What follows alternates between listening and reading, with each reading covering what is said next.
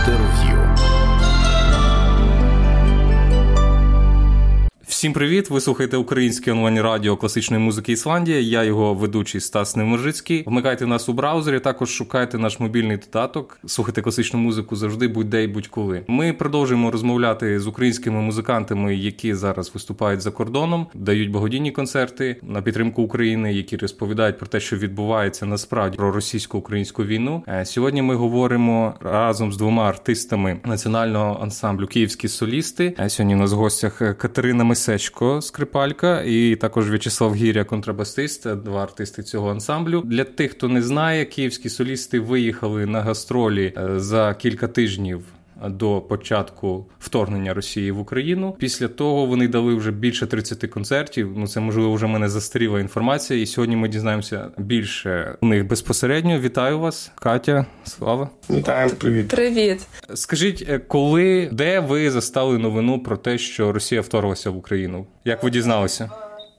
На жаль, нас е, новина застала буквально в перший день після приїзду в Італію. Ми виїхали з Києва за 7 годин до російського вторгнення. В нас повинні були квитки на літак, мали бути в 24 лютого виліт зранку, але організатори з Італії щось там наплутали і взяли нам квитки на вечір. Ми вилетіли в 9 вечора, в 23 лютого. Ну це буквально було за декілька годин. І на наступний ранок ми всі прикинулись від дзвінків від наших родин. І це був перший день в Італії. Перший шок, перше розуміння того, що відбувається. Ніхто ну, більшість е, почала, почала думати, як як їхати, що треба їхати додому, захищати Україну. Треба їхати, шукати, як їхати, як добиратися. Але потім трохи е, емоції і логічне мислення перемогло. Вирішили, що треба продовжувати і боротися на культурному фронті. А це вже не, не тільки культурний, а вже і дипломатичний, інформативний інформаційний фронт. Ну фактично так. Та ви стали як і послами і дипломатами в Європі. Як змінилося після того, як почалося вторгнення? Як змінилася ваша е, географія концертів? Тобто, як це все мінялося? Тобто, ваше ж мало бути зовсім інше, наскільки я розумію, там план гастролей і концертів. Спочатку в нас було заплановано просто концертний тур по Італії, двотижневий е, з солістом. У нас був е, соліст, який грав на гобої, італієць Франческо Ді Роса, і ми концертну програму планували під нього. Тому ми грали майже всі твори для соло гобоя і струнного оркестру. В перший день ну ми вирішили, що ми поки що лишаємось. У нас кожен ми кожен день планували. Ми вирішували, ми лишаємось, чи їд, чи їдемо в Україну, чи що ми робимо. Ми не знали, ми, ми просто не знали, що робити. І ми поміняли програму. В нас був один твір Аренського, який ну ми не хотіли його грати. Замовники хотіли цей твір, тому ми його зразу викинули. Всі погодились, і сторона замовника так само. Ми додали мелодію Скорика, додали Максима Березовського симфонію до мажорну і гімн України. На на ми починали в кожен концерт гімном України. Ми просто кожен день щось міняли в концерті в бік підтримки України. Структуру саму концерту, навіть е, перший перший концерт дуже важкі, тому що ми не могли ми ще навіть стояти, розум... ми навіть стояти не могли. І не, не могли, ну не розуміли, чому ми що ми тут робимо, і навіщо ми даємо перший концерт. Це такий дуже важкий е, і незрозумілий для нас. Був а потім, потім, вже коли ми почали там робити банери, зробили банери з QR-кодами е, там на підтримку, що на що йде на пост на посилання, е, як можна підтримати фінансову Україну, де розписується ситуація, яка відбувається в Україні. Ми зробили пост в Фейсбуці переклали на італійську е, мову, англійську, українську. Вже якийсь е, уже блиск в очах, вже якась ціль е, ціль того, що ми робимо, і що ми не дарма, не дарма, що ми не просто так тут. І і так з кожним е, днем щось ще доповнювалися якісь е, листовки, е, листівки, доповнювалися якісь е, речі, ну якісь промови. промови. Італійська сторона досить е, лояльно, досить підтримували нас в плані і концертів, і в плані того, що вони вже е, почали організовувати наступні концерти, що вони йдуть благодійними, що на організації, що не просто так, що ми граємо концерт, а ще якісь збори коштів, якісь там ці від квитків йдуть йдуть на благодійні організації, це вже якось стимулювало е, не просто виконуємо концерти, а що щось щось робиться. Так, ми конкретна мета вже Да, вже коли була мета, і з кожним концертом воно ще все більше і більше все більше, і більше, якось більше. оформлювалось якось структуру. Да, ми... І я так розумію, що у вас повинні були бути гастролі лише в Італії. Так, вони Так. мали вони повинні були закінчитись 9 березня, і е, всі концерти ці з 25 лютого по 9 березня вони були вже заздалегідь Заплановані. якби заплановані, і люди купляли на них квитки просто як на концерт. Але приходили, і це був концерт, який трансформований в концерт підтримки України. Да, тут Ми до- до- додатково організовували збори коштів, і люди приходили з українськими прапорами, українці приходили, і ну просто всі, хто підтримували Україну. А всі концерти після 9 березня, в кожен концерт це був вже концерти, які організовані після початку війни.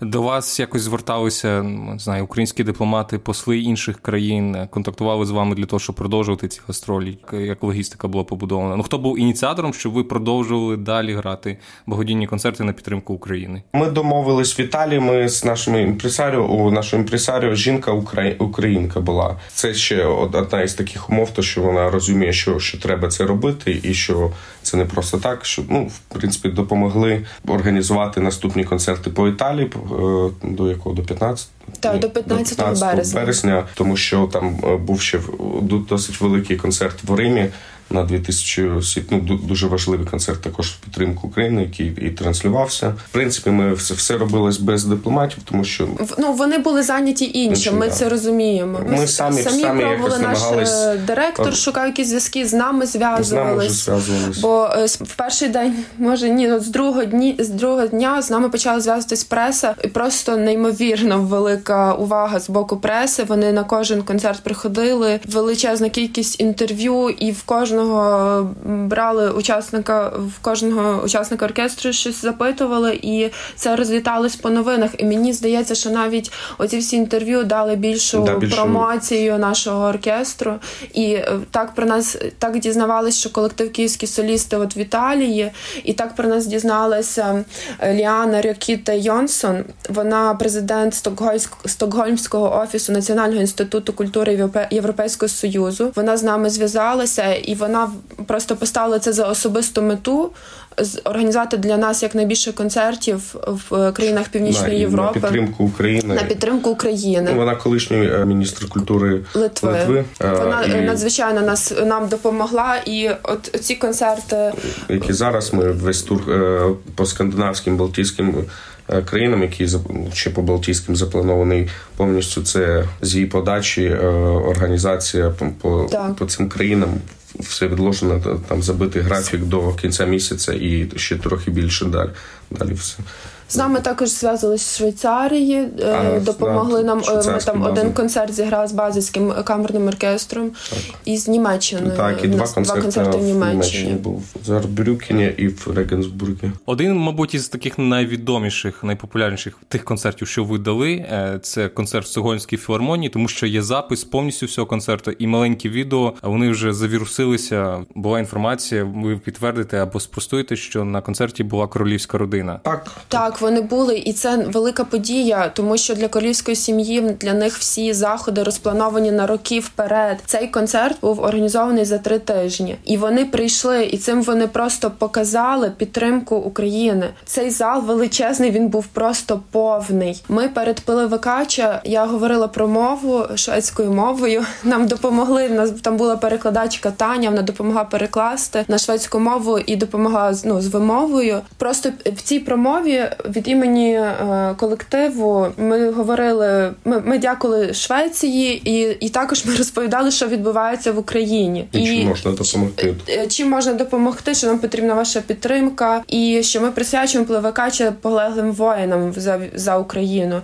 І просто після цих слів весь зал стояв, стоячи, аплодував, включно з королівською сім'єю, Окей. хвилин п'ять. Це просто це така неймовірна підтримка і Швеції. Ми не знали, що вони такий Да, ну, фільм зроблять. Ми знали, що буде запис концерту. Ми думали, що це буде просто як запис концерту. А от вони ну вони дуже гарно зробили. Ми потім, як дивились запис, всі плакали. Ну, вони зробили те, що потрібно для для аудиторії, щоб вона зрозуміла, що відбувається. Тому що в Європі не завжди можуть це осягнути емоційно. І те, що вони навіть запросили, крім нас, там виступав дитячий хор, хорик Еріка Ерінсона. Він е, такий досить відомий в Швеції. І вони взагалі запросили Бенні Андерсона з е, учасника Аби. Це така відома особистість. Ну для них легенда. це для них також це легенда. Це легенда, і він просто своєю присутністю також це показав свою підтримку Україні, і це, це так важливо. Ну, цей концерт планувався. Це е, не тільки ну не тільки шведська сторона, там ще участвував інститут інститут польського в Стокгольмі, Естонський інститут, е, там Литви, Литви, та. там всі інститути європейські, Посо, румунські посольства, румунський інститут, е, угорський інститут, там всі інститути культур в Стокгольмі приймали участь в організації цього заходу. Там вже був присутній посол України да. в Швеції. От вже цей може можливо цей концерт був такий перший. Так, посол України в Швеції. Ну я до того, що урядовець від України був присутній вже тільки аж у Швеції після всіх ваших гастролей. В Німеччині в Швейцарії теж не було. Виходить, це вже був 27 березня. Цей концерт був 27 березня. Ці новини вони поступово вже розростаються. Ми, українці, ми це швидко слідкуємо за новинами до Європи. Вони доходять пізніше. І ну і звичайно є важливіші справи, які треба вирішувати. Це зупиняти ці вбивства. Е, чи можете ви говорити про те, скільки вдалося, можливо, сума, яка є, яку ви зібрали на підтримку України? Чи це відкрита інформація? Неможливо, тому що ми просто не не знаємо. Да, якщо взяти е, елементарно, то, то що ми починали з Італії, там з цими QR-кодами, е, з донатами. Ну ми ну ми не можемо це контролювати. Це раз. А інші організації, там які збирали кошти, дуже багато організацій. Ну ми не подавали запиту. Ми знаємо, що там суми достатньо великі. Е, з цього стокгольмського концерту. Да, ну стокгольмського концерту знаємо. Ну там офіційно десь у них на сайті там вказано, що там близько 300 євро від самого концерту. Від 300 тисяч. О, 300 тисяч. Да, 300 тисяч євро від самого концерту. Потім на наступний день після Стокгольму у нас був концерт в надзвичайно гарному залі ну, да. університету в Упсалі. Це один із самих старих, самий старий, здається, в Швеції університет. Університет найстаріший. І, угу. і там, здається, ще десь я ну я прочитала 400 тисяч крон зібрали. Це десь 40 тисяч да. євро. Да, десь. Але це про в них це те, що вони ми такі знаємо. збори роблять, що люди можуть пізніше так само донатити. Вони от відкривають посилання, і люди просто заходять. А концерт для цього для слугує промоції. як так, як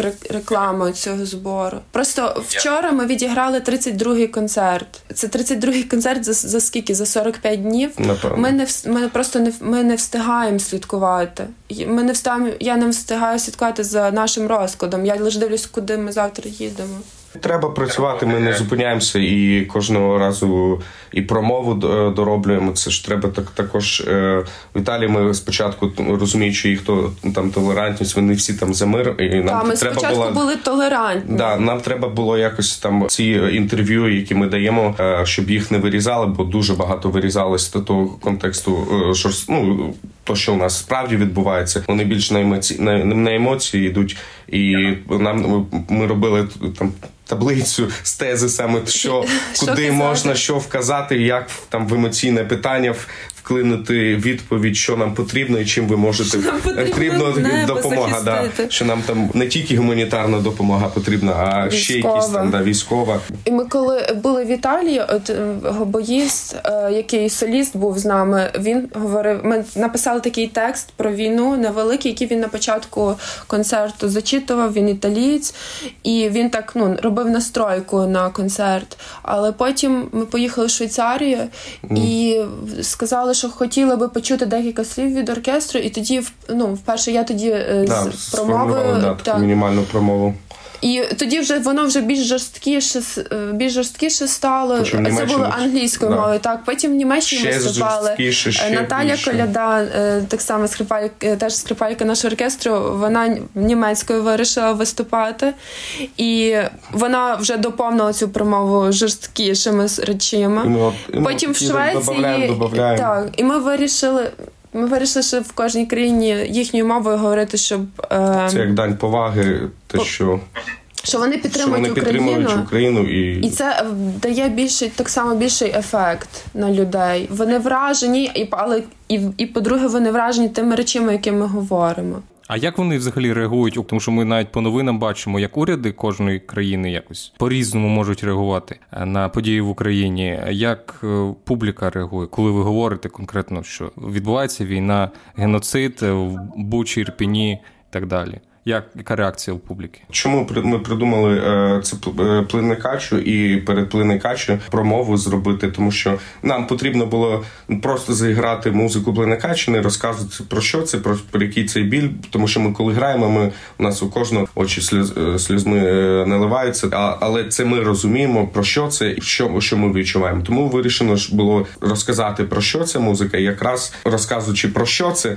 вставити тезиси ті тезиси, які потрібно донести. Після цієї промови то вона несе такий ефект, що ну більше більше половини зали сидить е, також з е, заплаканими очима і розуміють, яку біль відчуваємо і що відбувається насправді в Україні.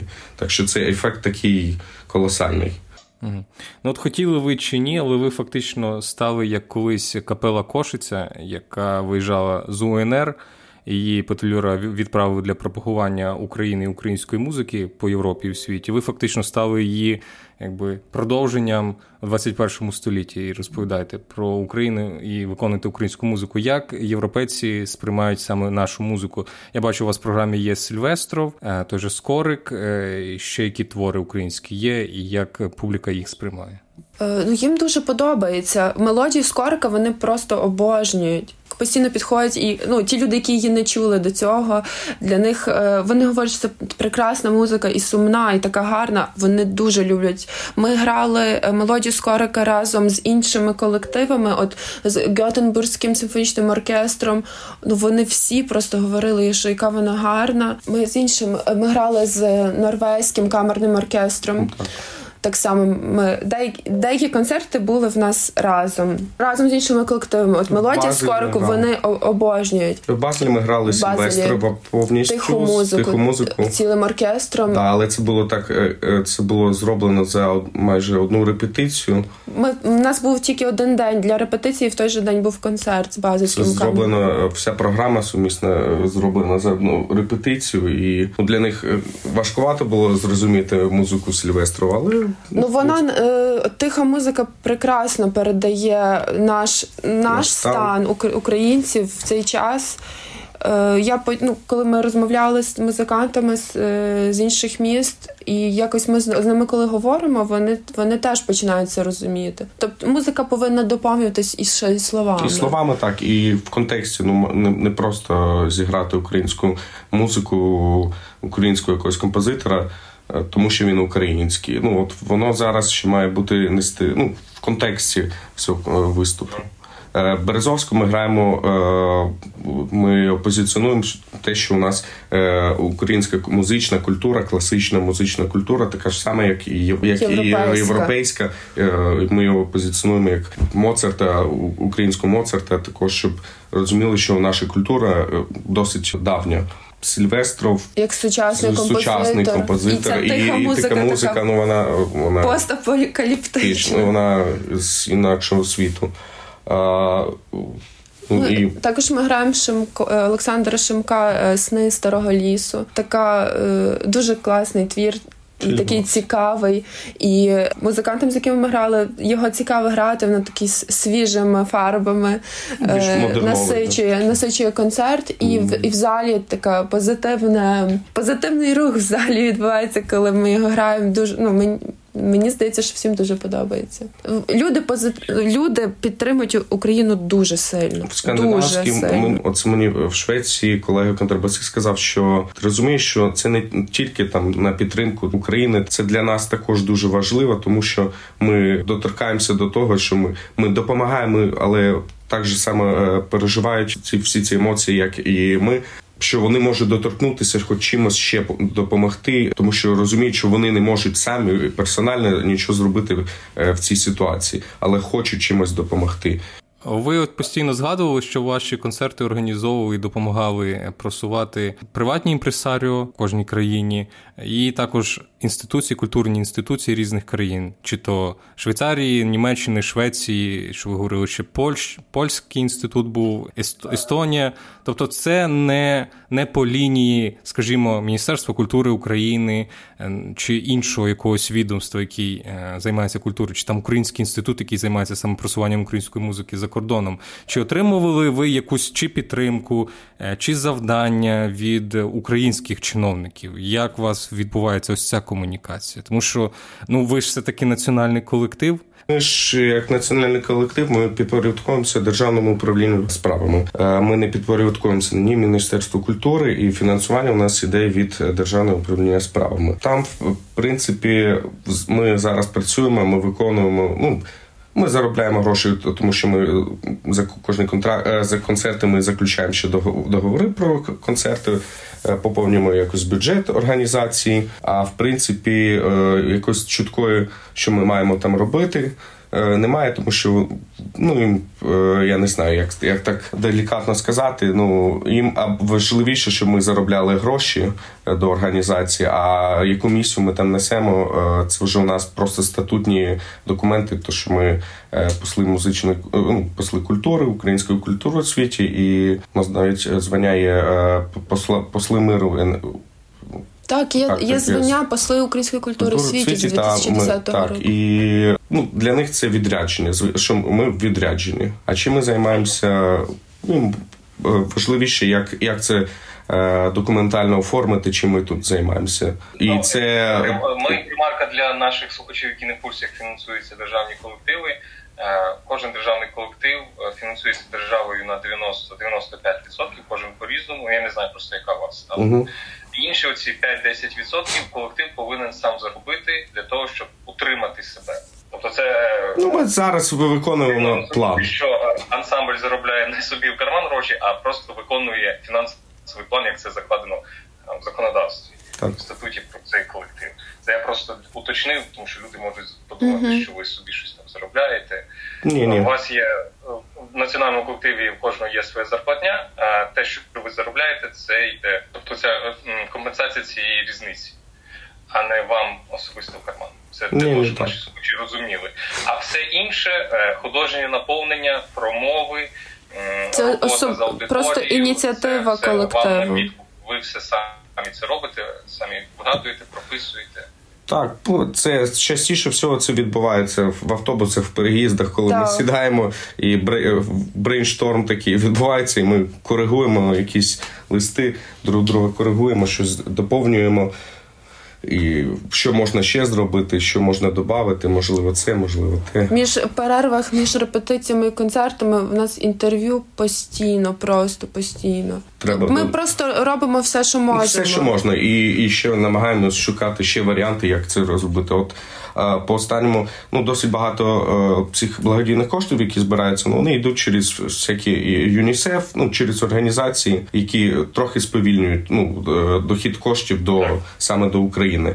От останніми це вже в, в концерт е, концерт був в Осло. Ми зустрілися якраз з нашим амбасадором в е, Осло. Так, посол України в Норвегії. Норвегії. О, да, в Норвегії. І він якраз і він зі своєї сторони запропонував організаторам, директору цього камерного оркестру, які також збирали кошти, щоб ці кошти напряму там на наші на наші українські волонтерські організації. Ці кошти швидко зможуть організувати в, в потрібне русло. Е, як довго будуть тривати ваші гастролі? Чи плануєте ви повертатися найближчим часом в Україну? Ми не знаємо, як довго наші гастролі будуть.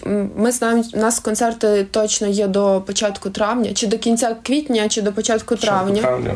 Ні, концертне турне ем, завжди поповнюється е, новими концертами. Новими концертами, але от наразі з ми тим же самим, да, ми ми ні, поки ми будемо робити користь, ми будемо розуміти, що це приносить якусь користь, тому що то ми будемо займатися цим. Просто от елементарно у нас по відрядженню, по офіційному оформленню у нас як за кордоном, у нас елементарно. Е, ще не до у нас тільки до 23 квітня е, відрядження продовжено. А далі не відомо. А далі а концерти вже заплановані е, там, де буде президенти Латвії. Так будуть, в Ризі в релізі будуть вже заплановані, вже все організовано до кінця місяця. Концерти ну, тут уже е, ну повинна українська сторона. Так, так. Ми ми зараз ми намагаємось якось донести до управління державного управління справ до верхушки якось донести, чим ми займаємося і що це важливо, що ми робимо. Але Бо приход... на наші концерти приходять посли. Посли, президенти, королівська сім'я. Ми збираємо великі суми грошей, які переводяться на допомогу Україні. Інформаційна війна. Ми робимо ми інформаці, інформаційну війну проводимо. Ми ми ж розмовляємо е, не тільки з пресою, а так само і з і просто з людьми, яких ми зустрічаємо. І ми е, от люди підтримують Україну, але коли ми їм розповідаємо, що от наші родичі, друзі таке от пережили, і ми розкажемо їм ці всі страшні історії, вони, вони в шоці, вони по інакшому таке враження, що до них доходять новини, але якісь такі пом'якшені. Вони просто шоковані жорстокістю того, що відбуває жорстокістю російських солдат, те, що вони виробляють в Україні. Е, люди європейські, навіть ну ті, хто підтримують Україну, вони все одно шоковані, і це дуже важливо. Це таке спілкування один на один, коли з перших уст вони отримують інформацію. Е, дякую вам. Нагадую нашим слухачам, що ми розмовляли з артистами національного ансамблю Київські солісти з Катериною Мисечко та В'ячеславом Гірею. Вони цей колектив виїхали на гастролі за за день, правильно так. за день до початку повномасштабного вторгнення, і вони вже дають 32-й концерт. Можливо, коли вийде в ефір ця розмова, вже можливо буде і 40-й концерт, який вони дають на підтримку України. Е, дякую вам. Катя і В'ячеслав за розмову. Дякую нашим слухачам за те, що ви залишаєтесь з нами. Слухайте гарну музику. Всім па-па. Дякуємо. Дякую.